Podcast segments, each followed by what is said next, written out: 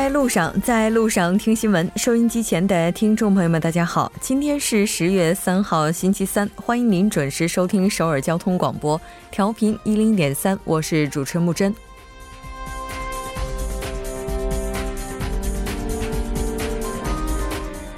南北韩共同庆祝的节日之一开天节，是传说当中韩民族始祖太阳神之子檀君于公元前二三三三年建立传说中古朝鲜国的节日。按照古历法，今年是檀纪四三五零年。那今天韩国各地的纪念活动也是纷纷举行。在今天的开天节纪念仪式上。李洛渊总理再次呼吁半岛和平，表达了希望南北能够共同弘毅人间，远古的愿望绵延至今。那这也是韩民族的精神之一。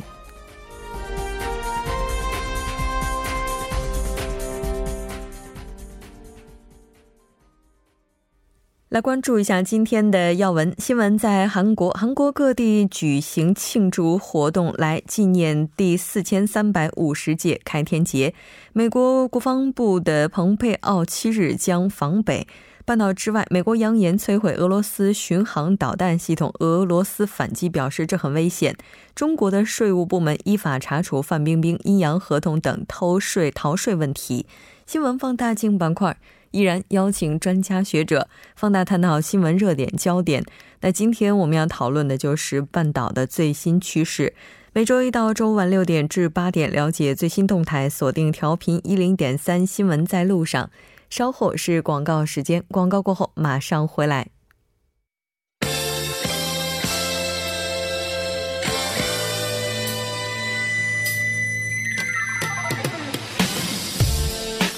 新闻在韩国带您快速了解当天主要的韩国资讯。接下来马上连线本台特邀记者孙晨。孙晨你好，主播你好，很高兴和您一起来了解今天韩国方面的主要资讯。那今天是韩国的开天节，第一条我们来关注一下各地举行的相关开天节的活动信息。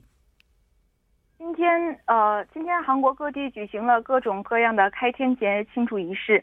呃，在上午的十一点三十分，国学院在首尔中路区普信阁附近举行开天节文化庆典，并由声乐家进行公演。同时，在首尔中心地带的光化门附近，还可以看到身着传统服饰的游行队伍。除了在首尔，开天节文化庆典还在大田、大邱、釜山、光州、仁川等全国二十四个城市举行。嗯，是的。那今天在世宗文化会馆也是举行了庆祝活动。呃，是的，今天上午在世宗文化会馆举行了开天节四千三百五十周年的庆祝仪式。韩国国务总理李洛渊出席活动并致辞。他说：“我们热切期盼同为谭军子孙的韩朝共同继承祖先弘毅人间的思想，携手造福于民的那一天早日到来。同时，也希望国际社会为韩朝助以上一臂之力。”呃，每年的十月三日是韩国的开天节。开天节是纪念韩民族的始祖谭军于公元前两千三百三十三年建立古朝鲜的日子。古朝鲜也是韩民族建立的第一个国家。那李总理同时也提到，政府将贯彻落实包容性国家建设目标，希望国民在这一道路上能够和政府同行。那这条关注到这儿，我们再来看一下下一条消息。下面是关于美国国务卿蓬佩奥访北的消息。嗯，是的，没错。那我们先来关注一下相关的报道内容。美国国务院发言人诺尔特二日在例行新闻发布会上表示，国务卿蓬佩奥将于七日访问北韩，并与北韩国务委员会委员长金正恩举行会晤。嗯，是的，没错。那我们先来看一下他这次的相关行程以及具体将要磋商的内容是什么。呃，据诺尔特介绍，蓬佩奥将于六日先访问日本，会晤日本首相安倍晋三和外相河野太郎。七日当天结束访北行程后，他将开启为期两天的韩国之行，向韩国总统文在寅和外长康金和介绍访北结果。蓬佩奥还将于八日访华，同中方讨论北韩问题、中美之间悬而未决的问题以及国际热点问题等。嗯，是的，没错。那当然，我们看到美国方面对目前北韩的状态态度还是比较乐观的。呃，是的，随着此次访北，呃，蓬佩奥访北，可以看出美国对目前北韩的状态还是较为满，呃，较为乐观的。那因此，诺尔特曾于上月的二十六日发布新闻稿称，蓬佩奥当天同北韩外相李荣浩在纽约举行会晤，并接受北韩国务委员会委员长金正恩的访问邀请。是的，没错，应该说北韩和美国之间之所以能够如此。在短的时间内实现互相的沟通与对话，文总统的斡旋那也是非常重要的。我们也看到，文总统呢也是表示，接下来将会依然这个全力以赴、积极的去推进北韩和美国之间的对话沟通。那这条了解到这儿，我们再来看一下下一条消息。下面是关于韩国居民面临史上最大偿债压力的消息。是的，没错。那我们先来看一下相关的报道内容。呃，据最新统计显示，韩国家庭，呃，家庭偿债压力已达到了历史的最高水平。与其他国家相比，贷款本息在家庭收入中的增呃占比增势相对明显。那据国际清算银行消息，二零一八年第一季度，韩国居民部门的偿债率为百分之十二点二，环比提高零点一个百分点。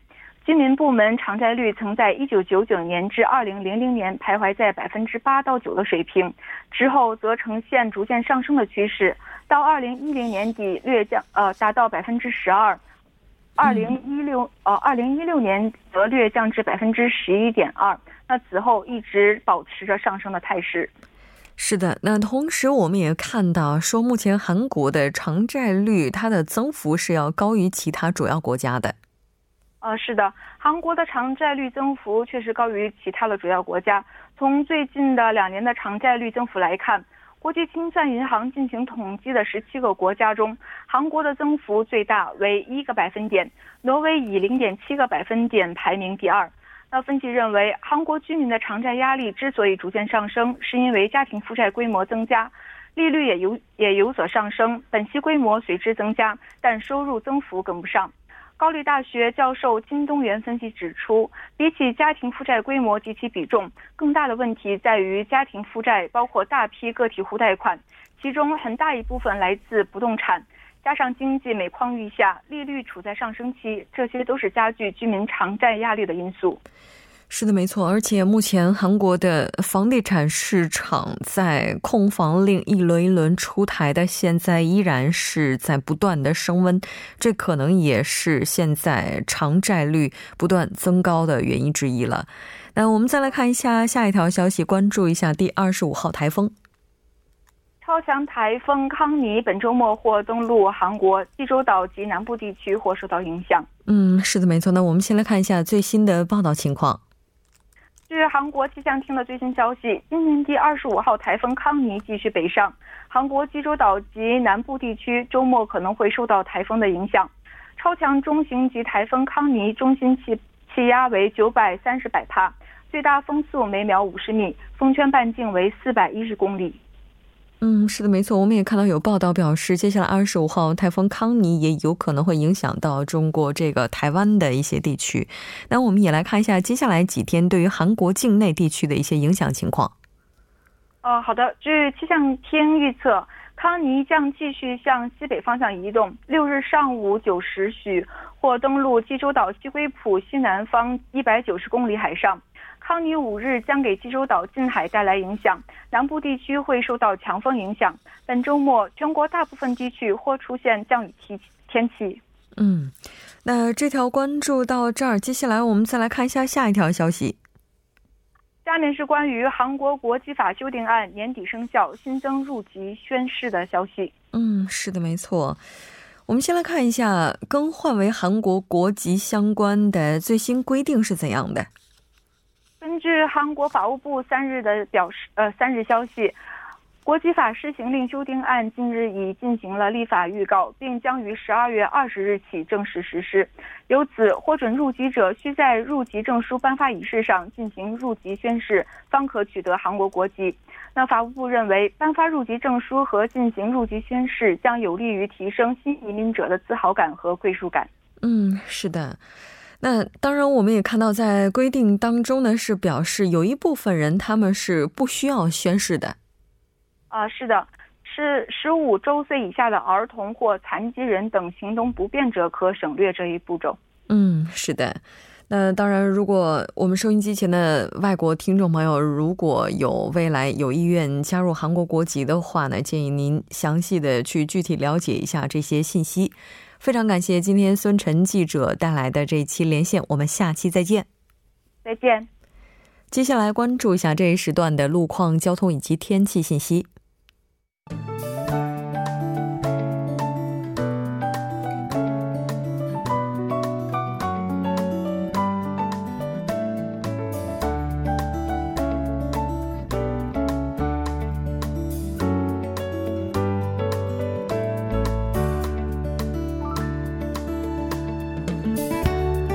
大家晚上好，今天是星期三，这里是由程琛为大家带来这一时段的路况及天气信息。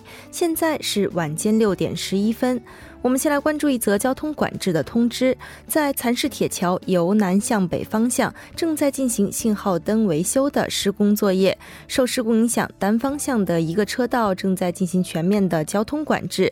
具体的管制时间是十月二号至十月二十号，全天二十四小时。那么接下来看一下目前时段首尔市内的实时路况。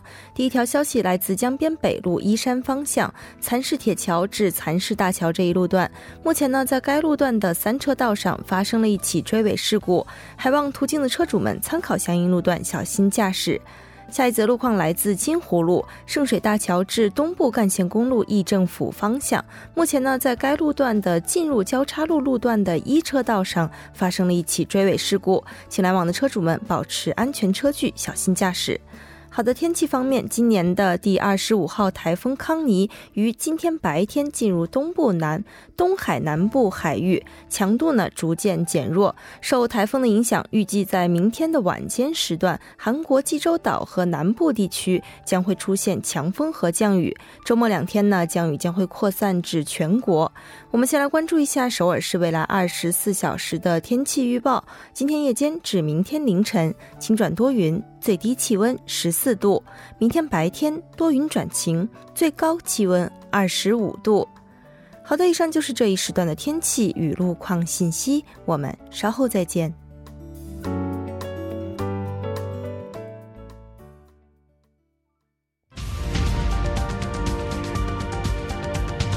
聚焦热门字符，洞察新闻背后，全方位解读当前时事，新闻字符。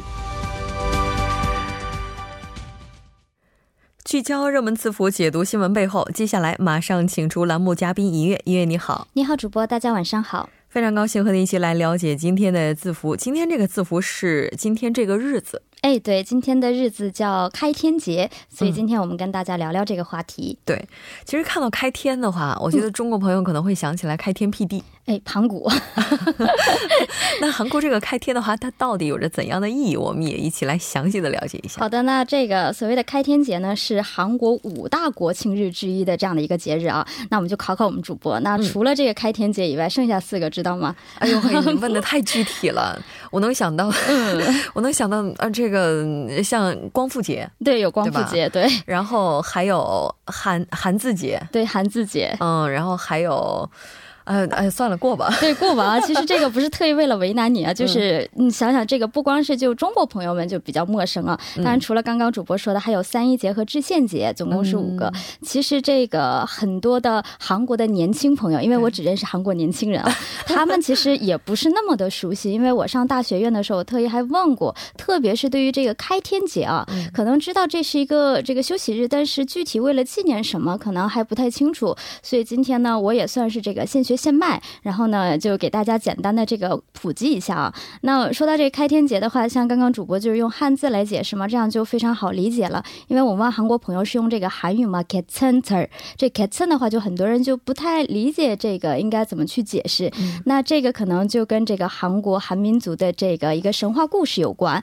那说这个呢，也是因为呃，这个神话故事它是建立了第一个，就是说朝鲜国的这样的一个成立。古朝鲜对古朝鲜就是为了。后区别后来的这个李氏朝鲜嘛，就是把之前的这个朝鲜被称为这个古朝鲜。那么人们人们这个韩国韩国民族为了纪念，就韩民族为了纪念这一天呢，也是有一种这种民族诞生的这样的一层意意思在里面。是的，我还看到有一种纪念法，嗯说是坛祭，哦，还是挺感动的啊。如果要是用坛祭来纪年的话，今年是的是坛祭四千三百五十年。哎，对，因为好像是这个谭军在五零一一年前建的这个古朝鲜，那么这么按数学算起来的话，确实像主播已经过了四千多年了。嗯，是的。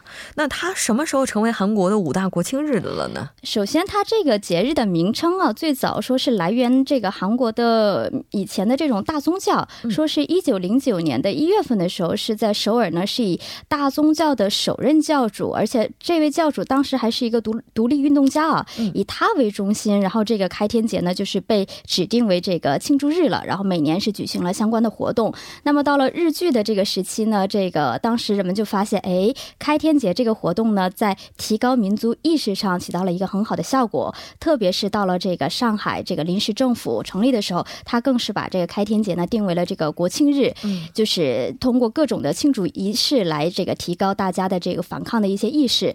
那么光复光复以后，这个韩半岛光复以后呢，大韩民国呢也是继承了开天节的意义和上海临临时政府的这种精神，就是把开天节就是定为了正式的国庆日。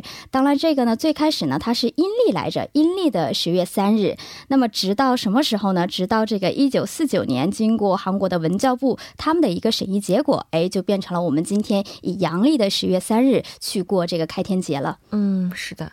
像这个开天节的话，它也是南北韩共同庆祝的一个节日。对没错那其实从这点上来看的话，在寻找民族共通点方面也是有着非常大的意义哈。是的，那今天是红色的日子，嗯，对，嗯，然后今天的话，这个正常情况应该是公休哈。是哎，这如果加班的话，是吧？啊，我也想问这个问题。哎，我们 P D 有没有我们加班费啊？特别想问一下。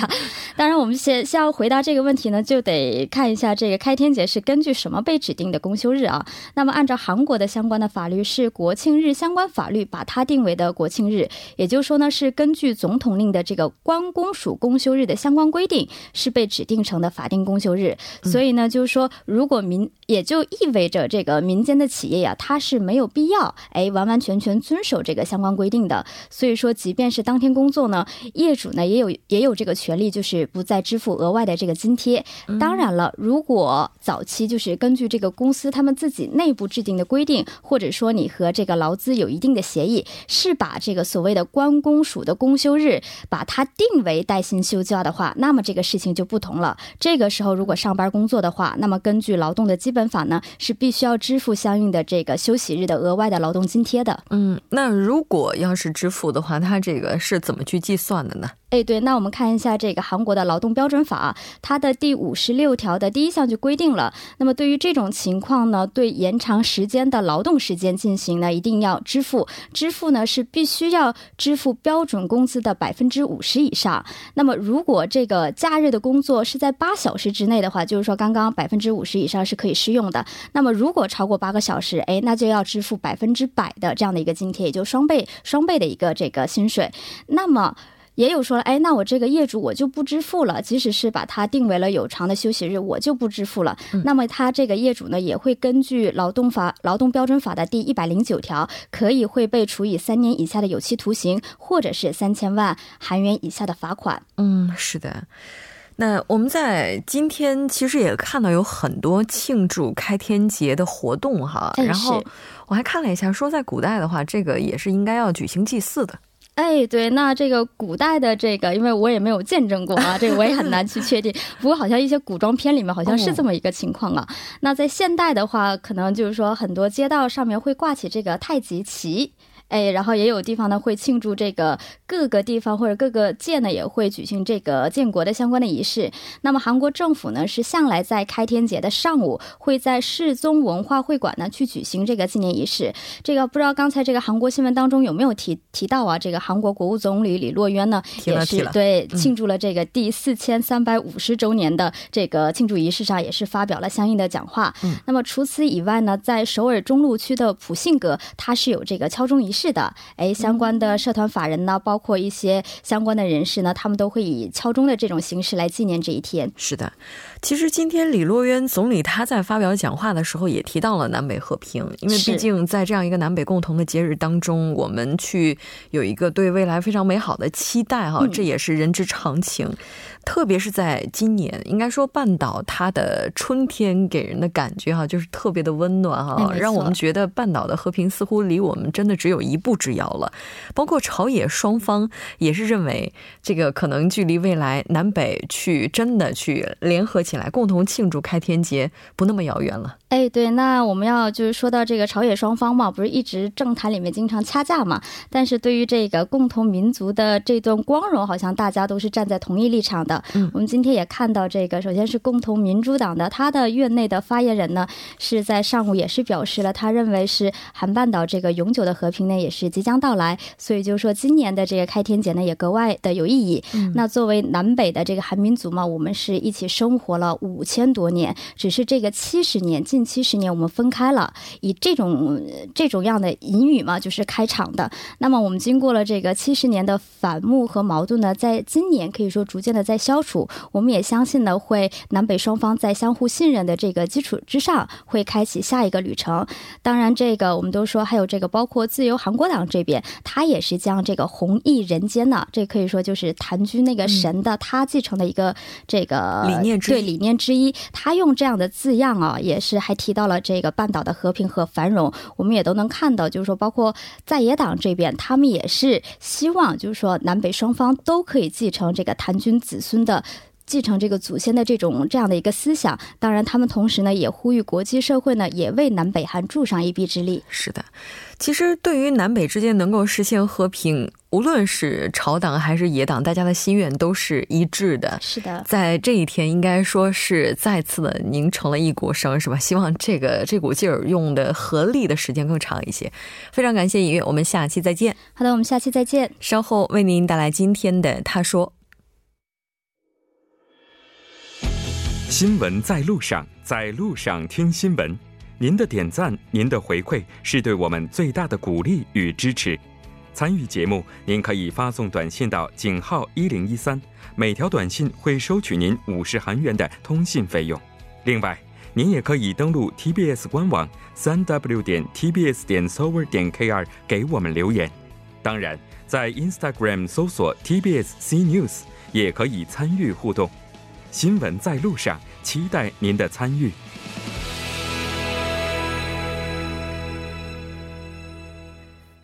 好了，欢迎回来听他说评舆论内外。接下来马上连线特邀嘉宾，来自首尔迪吉特尔大学的郑明书教授。郑教授，你好。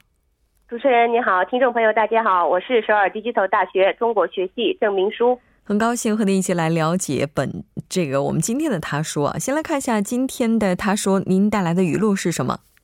好的，今天的语录呢是국립도립국립공원을포함한모든산에서금주가실시돼야한다고생각합니다中文是，我觉得包括国立、道立、郡立公园的所有山都要实施禁酒措施才对。这番话是登山客金某说的话。嗯，是的。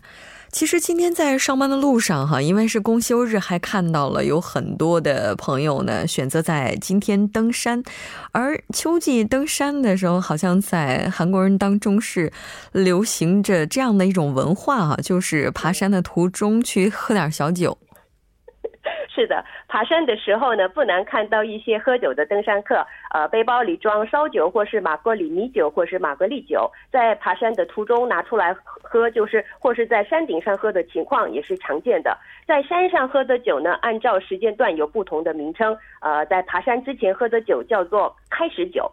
爬到山顶之后喝的酒叫做山顶酒，下山的时候喝的酒叫做下山酒。这种爬山喝酒的习惯呢，在登山爱好者之间呢，已经成为了一种文化。嗯，是的。不过从今年三月份发布的《自然公园法施行令》修改案的内容来看，哈，是要求一些地方禁止携带酒的。半年过去了，那现在就这个情况怎么样呢？呃，这个。今年三月开始呢，实施禁止爬山喝酒的措施，实施已经有六个月了。其实，呃，其实之前的六个月是过渡期间，主要是做宣传和开导工作。那么六个月的过渡期间过去，本月开始在全国国立公园、倒立公园等地全面实施禁止喝酒措施。一旦被发现的话，要罚款。这是按照《自然公园法实施条令》修订案实施的内容。虽然在国立公园山入口处能看到这个禁止携带酒类的横幅，但是饮酒爬山现象呢，至今不绝，甚至还能看到在山顶附近卖这个马格里米酒的商人，在山顶卖的一杯不是一瓶，是一杯马格利酒的价格是两千韩元。那么在便利店卖的一瓶是一千五百韩元，价格虽然不便宜，但是还是很多人来喝。嗯，是的。其实进入今年秋天之后，我们在新闻当中也看到有不少的登山者，那他们出现的一些事故，比如说失足、跌下山崖等等，都是出现了的。那禁止饮酒，应该也是为了保障大家的安全。但是屡禁不止，是因为现在违法的成本太低了嘛？也就是说，这个处罚力度太弱了嘛？呃，是的，因为韩国人比较喜欢喝酒，呃，爬山要是少了酒就觉得有点遗憾，所以反对禁酒措施的人呢，就主张允许每一个人可携带一瓶酒，这样可以接受。要要是在国立倒立郡立公园饮酒爬山被发现了，呃，那么第一次被罚，呃，这个被抓到的话要罚五万韩元，那么第二次被发现了则要罚十万韩元，十万韩元的罚款。嗯。那我们也来看一下登山爱好者们他们是怎么样看待政府的这则禁令的。呃，有一名登山爱好者就说，一百名当中有九十五名都有爬山喝酒的经验，可见在韩国爬山喝酒的人还是很多的。那么爬山客当中呢，对饮酒爬山的意见纷纷，有赞成的，也有反对的。赞成派主张，除了国立倒立、军立公园之外，韩国的所有山都要实施有关禁酒的措施。反对派则主张改进改善制度无所谓，但是还是要分阶段性的实施比较好。也有人担心，这个光靠罚罚款是难以。得出好效果的，因为管制的地点呢不是道路，是高大的山，呃，能够做到严格管制是不容易的。是的，可能更多的还是需要我们的登山朋友们自律了。当然，政府出台这样的政策呢，肯定是从安全的角度出发。咱们刚才也提到了，那因为饮酒也是频繁的造成事故。我们来看一下。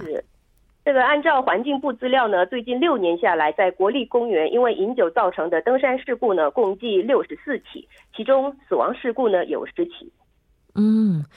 当然，考虑到这样的事故频发，我们在这里也是再次呼吁我们收音机前的听众朋友们：如果您计划去登山的话，还是要做好各种安全方面的准备工作。至于饮酒的话，还是从我们的行程当中减掉为好。非常感谢今天郑教授带来的这一期连线，我们下期再见。谢谢。那到这里，我们今天的第一部节目就是这些了。稍后我们在第二部节目当中再见。